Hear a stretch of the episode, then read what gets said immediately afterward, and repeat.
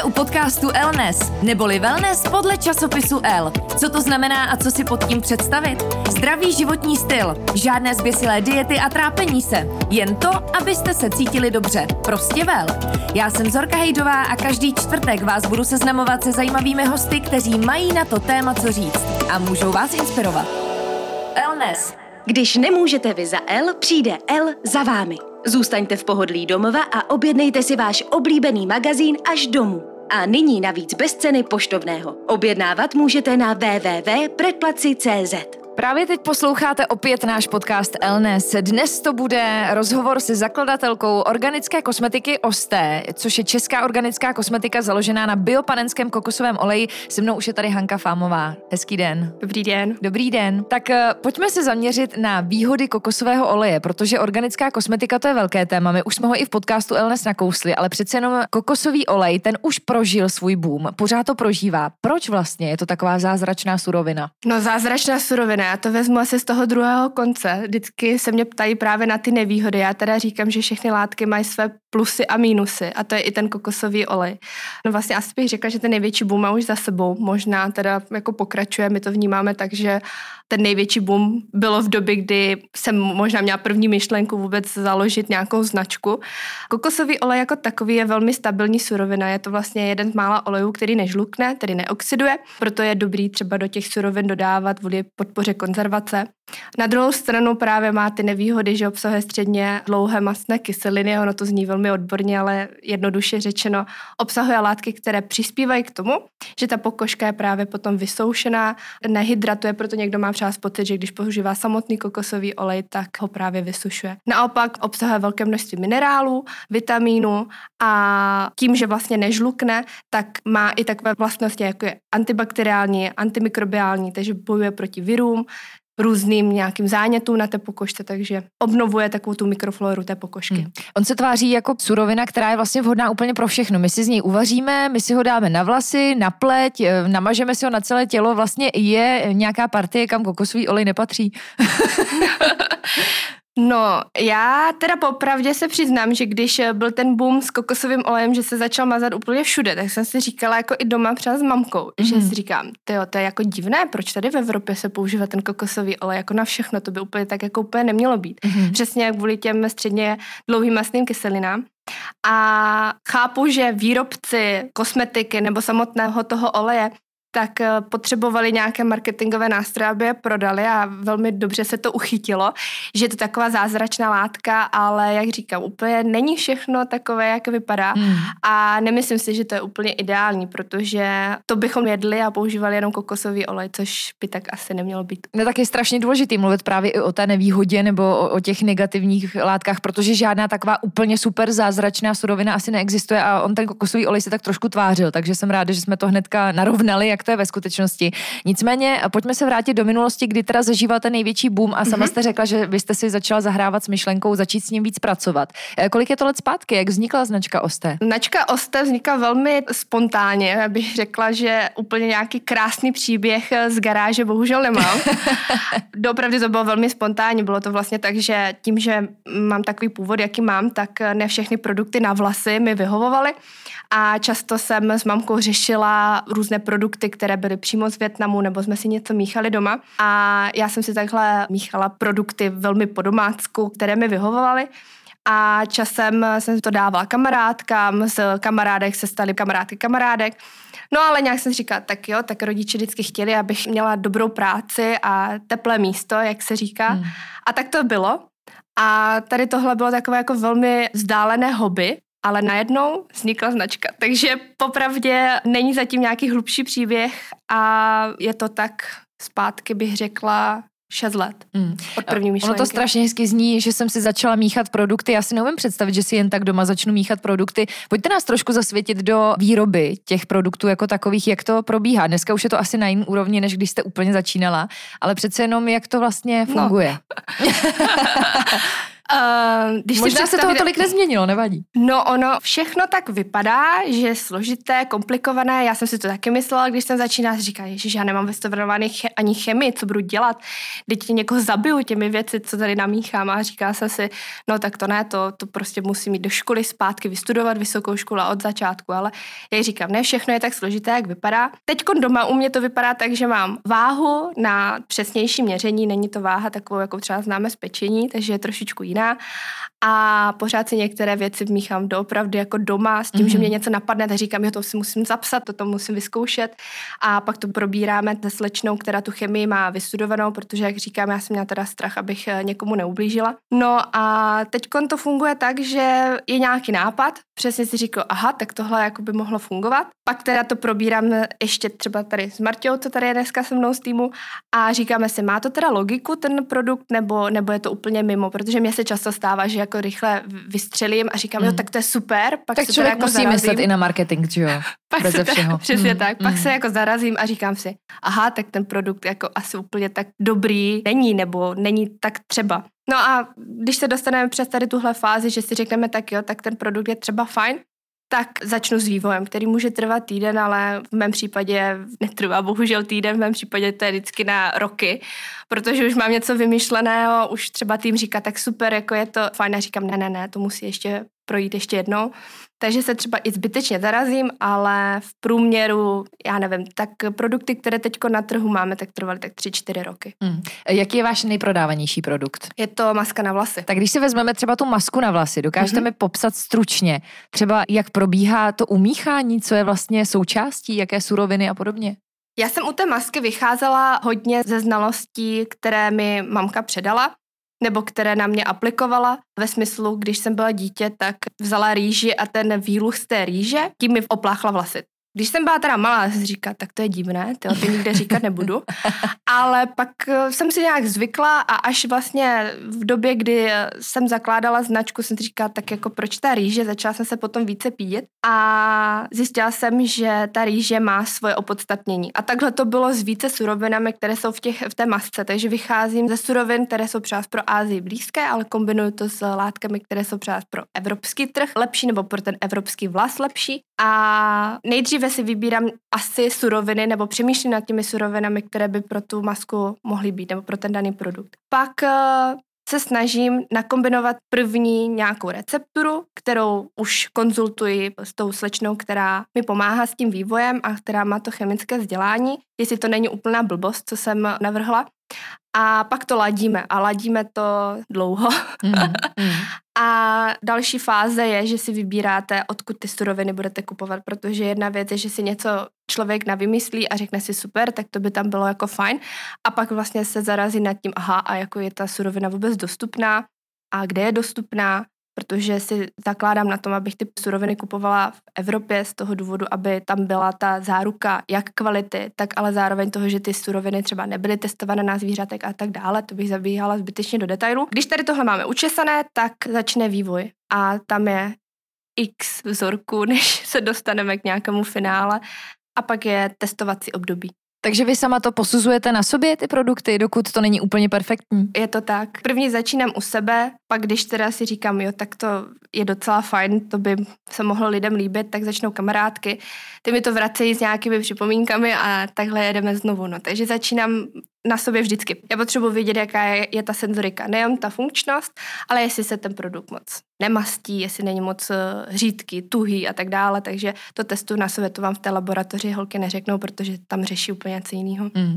Nicméně připomínáme to teda stoprocentně přírodní neboli organická kosmetika. Eh, když se bavíme o surovinách, jaké jsou ty nejčastější? Zmínili jsme, že podstatou je biopanenský kokosový olej, mm-hmm. ale jaké další suroviny používáte? Všechny oleje, které my používáme vedle toho kokosového je třeba z ricinový, máme v biokvalitě, ale pak říkám, jsou to laktobacily, přírodní cukry, jsou to látky, které jsou inspirované třeba s tou Ázií, anebo jsou to látky, které jsou sofistikovanější alternativu k syntetickým látkám, například ty přírodní cukry nebo ty laktobacily nebo glykoly z kukuřice, které zase nahrazují třeba zropné deriváty. Takže se snažím vždycky hledat nějakou surovinu, která nahrazuje ty syntetické látky, ale aby to bylo snesitelné pro toho uživatele, že kdybyste viděla prostě něco super složitého, tak třeba toho člověka odradí. A na tom je vlastně postavené oste, že to není tak složité, jak by se muselo zdát. To, že kokosový olej je velký boom, nebo byl minimálně ještě před pár lety v Evropě, víme, že my Evropanky na ní slyšíme mm-hmm. velmi dobře.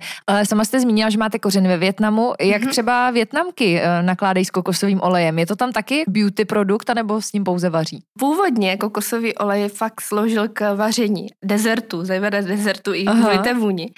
A právě proto, když jsem potom viděla s mamkou třeba na pultech kokosový olej, tělový olej, tak si říká, to je divné, tak jako tělový olej, tak to je nějaký specifický, proč je to teda jako jenom na to tělo, proč to není jako na všechno, když, protože je to ten olej. No ale jak jsme se tady bavili, marketing je důležitý a bohužel to tak bylo. Co se týče ale Aziatek ve Větnamu, tak teď už ten olej se používá i jinak, ale úplně primárně byl na vaření. Asi bych řekla, že nebyl nikdy jako spojovan s kosmetikou jako takový až v posledních letech. Zažila jste v rámci svého podnikání a vůbec budování značky Osté nějaké neúspěchy? Ježiště, bylo. To je, Jsem s nima. to je dnes a denně nějaká překážka. Od špatně potištěných obalů po nevydařené vzorky při vývoji až po špatně dodané produkty samotné, že jsme si je nechávali plnit do tub a ty tuby byly špatně svářené už byly teda naetiketované všechno, já jsem to teda, jak si říkám, ani nevím, proč mě to napadlo, si říkám, tak to otevřu, podívám se, jako, jak to vypadá, tak jsem to otevřela a říkám, ne, pane bože, to ne, to ne. A hmm. takovýchhle situací je hodně, no, ale jak říkám, kdybych to věděla na začátku, tak do toho nejdu, myslím si, že si to takhle říká hodně lidí, co mají svoji značku nebo něco vytvářejí, ale to k tomu patří. Na druhé straně si myslím, že i těch hezkých věcí je hodně, i těch mini úspěchu. Překážky jsou v každém podnikání. Přesně tak. Bez těch by to nešlo. Došlo dokonce i k přejmenování značky, takže možná posluchačky vás znají pod jiným názvem. Jak se jmenovala předtím a proč jste se rozhodla? Značka se jmenovala Kokos, je to vlastně latinský kokos. Já jsem na Gimplu studovala latinu a nikdy jsem si říkala, proč studuju latinu, nikdy to nevyužiju, tak aspoň jsem to dala do názvu, ale mm-hmm. i mhm. to bylo špatně. Ne, to byla neskušenost. Já jsem si prostě nepodchytila dostatečně právně jméno značky mm-hmm. a mhm. Nevyplatilo se to, takže jestli tady někdo uvažuje nad svým brandem, ať už má s tou značkou jakékoliv eh, plány, tak eh, aby investoval i do těchto věcí, protože já jsem byla ráda, že jsem vůbec vyvinula nějaký produkt, navrhla jsem si nějakou etiketu a v tiskárně ji konečně dobře vytiskli, takže pak, když přišli na právní věci, tak už člověk prostě, ale je to chyba, je to chyba. Ze začátku jsem teda říkala, jsem naštvaná na celý svět kolem sebe, protože já za to přece nemůžu. Jasně. Ale pak uh, si člověk uvědomí, že ta první chyba je, byla ve mně, takže bohužel no. Zase posun. Já jsem teda myslela, že to je nějaký náznak z nebe, že si říkám, tak už to ukončí, už to prostě bylo hodně, co bylo špatně. Ale měla jsem dobrý lidi kolem sebe, kteří uh, říkali, že prostě hele, to se prostě stává, takže uh, hmm. jsem to rebrandovala a teď je to Oste. Značka Oste je populárně žádaná, je to i tím, že eh, stoupá u nás poptávka po organické kosmetice. Vnímáte to taky tak, že ten trend už se víc zabíhá? Já si myslím, že ano, že už je to mm, věc, která patří do toho beauty světa, akorát si myslím, že cílí docela specificky, což uh, Osté bych si dovolila říct, že nedělá úplně, protože já jsem chtěla právě vytvořit značku, která nebude určená pro specifickou uh, sortu lidí. Myslím si, že pokud chceme změnu v nějaké spotřebě, tak je důležité oslovit i uh, zákazníky, kteří třeba používají high-endovou kosmetiku nebo konvenční kosmetiku, nebo ne, nemají nějakou dobrou zkušenost s tou přírodní kosmetikou, aby ta změna mohla nastat. Uh, proto jsme přírodní, značka přírodní kosmetiky, ale úplně to nekomunikuje, nebo neřekla bych, že to nekomunikujeme, ale ne tak cíleně, protože přesně chceme oslovit i lidi, lidé, kteří chtějí ty hezké věci na té mm. poličce, chtějí mít radost těch produktů a chtějí tu funkčnost těch produktů, což eh, mám kolem sebe marky kamaráda, který mi říká, hele, ale ta přírodní kosmetika je divná, prostě já si to koupím, buď to smrdí, nebo to nefunguje. A to se snažíme aspoň nějak málo změnit. Tím jste mi nahrála krásně k mojí další otázce a to je ten předsudek eh, některých žen ještě vůči eh, organické kosmetice. Je skutečně už dneska organická kosmetika nebo může být stejně funkční jako, jako ta nepřírodní? Když budu vycházet z toho, co mi předala třeba i mamka, babička, tak já si myslím, že ta přírodní kosmetika by měla zejména pečovat o to, co nám bylo dáno. O tu naši pokožku, o ten eh, biorytmus té pokožky a měla by podporovat to, co by ta pokožka měla dělat. To znamená chránit nás před nějakými vlivy, propouštět dobré látky do toho těla. A to, co už je jako hodně špatně, tam nastupuje ta chemie. Já neříkám, že to dobře nebo špatně, myslím si, že prostě každý má jinou pokožku, každý má jiné preference, ale pokud už je fakt doopravdy něco špatně, tak eh, ta přírodní kosmetika může dopomoct, ale myslím si, že i ta chemie tam má nějaké své místo i z toho důvodu přece vznikla. Mm, mm, I z toho mm. důvodu prostě ty syntetické látky tady jsou a ne všechny jsou špatné, to bych taky chtěla říct, protože setkáváme se často s tím, že je jeden extrém od druhý extrém, že buď ta přírodní kosmetika nebo ta syntetická, ale přece jenom ty látky z nějakého důvodu vznikly a ne všechny jsou špatné. Takže ano, ta přírodní kosmetika dokáže vyřešit hodně věcí, Naproti tomu si myslím, že je dobrý to třeba i kombinovat, nejít jenom jedním extrémem, že prostě používám jenom přírodní kosmetiku a fuj všechny jako produkty okamžitě prostě vyhodím nebo nebudu používat nebo budu mít nějaký předsudek. Nebo naopak lidé, kteří prostě používají tu syntetickou nebo konvenční kosmetiku, tak by mohli být otevřenější a říct si, hele, tak jo, tak možná to nebude smrdět, možná to i bude fungovat a třeba to vyzkoušet. Moje další otázka je, jak a na kom se testuje, už v podstatě byla zodpovězená, protože jste říkala, že neprojde produkt ven na trh, aniž byste ho sama na sobě nevyzkoušela. Pak je to ten okruh kamarádek, ale mířila jsem spíš k tomu, že asi nikdy nedopustíte, aby produkty byly testovány na zvířatech nebo něco podobného. To se ani už nesmí, co se týče vlastně území Evropské unie. My i ty suroviny, jak jsem říkala, eh, nakupujeme z evropských států. Jediný teda ten olej, ten nakupuju ve Větnamu, ale tím, že to mám prostě mm. na dosah, Rozumím. tak to je jediná surovina. Ale co se týče toho testování, tak netestujeme. Myslím si, že to není ani třeba. Mm. Prostě pokud výrobci ví, co do těch produktů dávají a v jakém poměru, což je taky důležité. Ten poměr samotný, ono totiž není to dané, takže vlastně máte 100% přírodní produkt a je super. Prostě pokud tam je nějaké množství, které tam nemá být, tak vám udělá stejnou škodu, jako když eh, si vezmete nějakou syntetickou kosmetiku, kde je tam nějaká látka, která tam nemá být v nějakém tom určitém poměru. Takže ono to tak jako zní dobře, že testuju to nejdříve na sobě a potom to dám kamarádkám, ale ono je to i strach z toho, že prostě když se něco stane mně, tak si říkám dobrý, tak budu mít chvíli nějakou vyrážku nebo mm. prostě něco a půjdu to řešit.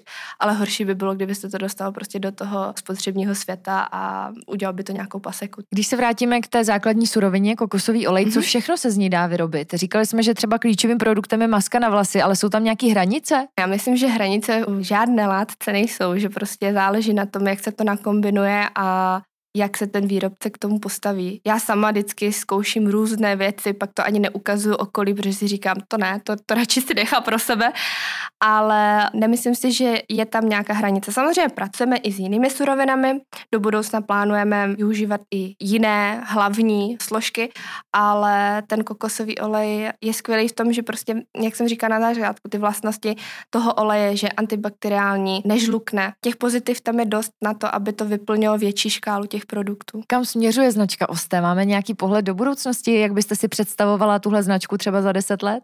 Já tady tuhle takový... otázku přímě nemám vůbec ráda. Protože já donu, jsem... donutí přemýšlet totiž. Přesně tak a já jsem takový ten typ, co vystřelí a říká si, tak jo, tak super, tak půjdeme chvíli touhle cestou, pak zase ne, ne, ne, tak půjdeme touhle cestou. Ale mám super tým, který už mě nějak směruje a snažíme se to někam právě posunout ale upřímně já nevím. Já nemám jakoby plán za deset let, budeme tam, budeme mít takovouhle kancelář, budeme mít tohle. Možná je to špatně, ale na druhou stranu si říkám, já mám plán třeba, jaké produkty bych chtěla dělat. Jaké? Co v tom? jaké? na co se můžeme těšit? to je tajemství. ne, tak eh, určitě hodně lidí si říká, tak mají masku na vlasy, tak kde je ten šampon? Tak už snad bude. Pravda je, že mě to taky napadlo, jestli je. Přesně, já jsem šla u toho vývoje, tak co mi chybí? Tak chybí mi maska na vlasy, mm-hmm. protože jsem říká, tak něco na tělo. A úplně jsem si říká, tak kde je ten šampon, Hani, protože střídala jsem je a ta maska mě fakt tížila. A pak jsem vyvíjela ty produkty, které mě tížily. A úplně mě nenapadlo jako z toho obchodního marketingového hlediska si říct, no dobře, ale lidi by asi chtěli i ten šampon, tak ale pracuje se už na něm už nějakou dobu zase. Mělo to být kratší, ale už, už snad bude. Po jakých produktech ještě vaše zákaznice prahnou? Říkali jsme jenom tu masku? No pleťovka. Pleťovka. To je, hmm. to je velmi žádané a máme dost eh, dotazů, kdy bude pleťovka konečně, tak až doděláme šampon, tak se pustím na pleťovku. Hmm. Dá se tahle kosmetika kombinovat úplně v pohodě i s jinými kosmetickými značkami? Pokud právě třeba se bavíme o vlasové kosmetice, mám svůj šampon, svůj kondicionér, můžu bez obav eh, použít vaši masku? Kdybych odpověděla hned ano, tak byl hala, protože nevím, jaké produkty zákaznice mají, takže je vždycky dobré, aby si přečetli složení. Já vím, že to je velmi komplikované číst ze složení. Já sama vím, že když jsem si vzala nějaký produkt do ruky a četla jsem si říkat, jo, tak jako nevím, co to je. Ale už mnoho výrobců jsou otevření nějaké diskuzi nebo poskytují ty informace, takže zeptat se do určitě buď výrobce nebo prodejních asistentek, jestli to můžu kombinovat s tady tímhle produktem a zkusit si to třeba na menším vzorku, dát si ho na část pokožky a vyzkoušet si, protože říct jako ano, stoprocentně to bude fungovat s každým produktem, tak to bych kecala a myslím si, že by to mělo být s každým produktem. Když něco kupujete, tak by bylo fajn si vyzkoušet, jestli mi to prostě sedí s tím, co používám, nebo vzít si vzorek, nebo po případě prostě se podít s kamarádkou, těch možností tady mnoho, ale fakt to vyzkoušet, protože pak si koupíte něco, co nevyužijete a to se dostáváme třeba k té ekologii, která mm. je téma dnešní doby a mělo by to tak být. Super, krásná tečka na závěr. Já moc děkuji. Hanka Fámová, zakladatelka značky Oste, naším hostem a sice nemáme plány do budoucnosti, ale mně se ten váš přístup náhodou velmi líbí. Zůstaňme v přítomnosti a užívejme si to, že vám to takhle krásně funguje, ať už značka poroste kamkoliv, tak ať se vám daří. Hodně štěstí. Děkuji moc krát. Děkuji za pozvání. No a budeme se těšit opět v podcastu Elnes za týden s nějakým jiným hostem.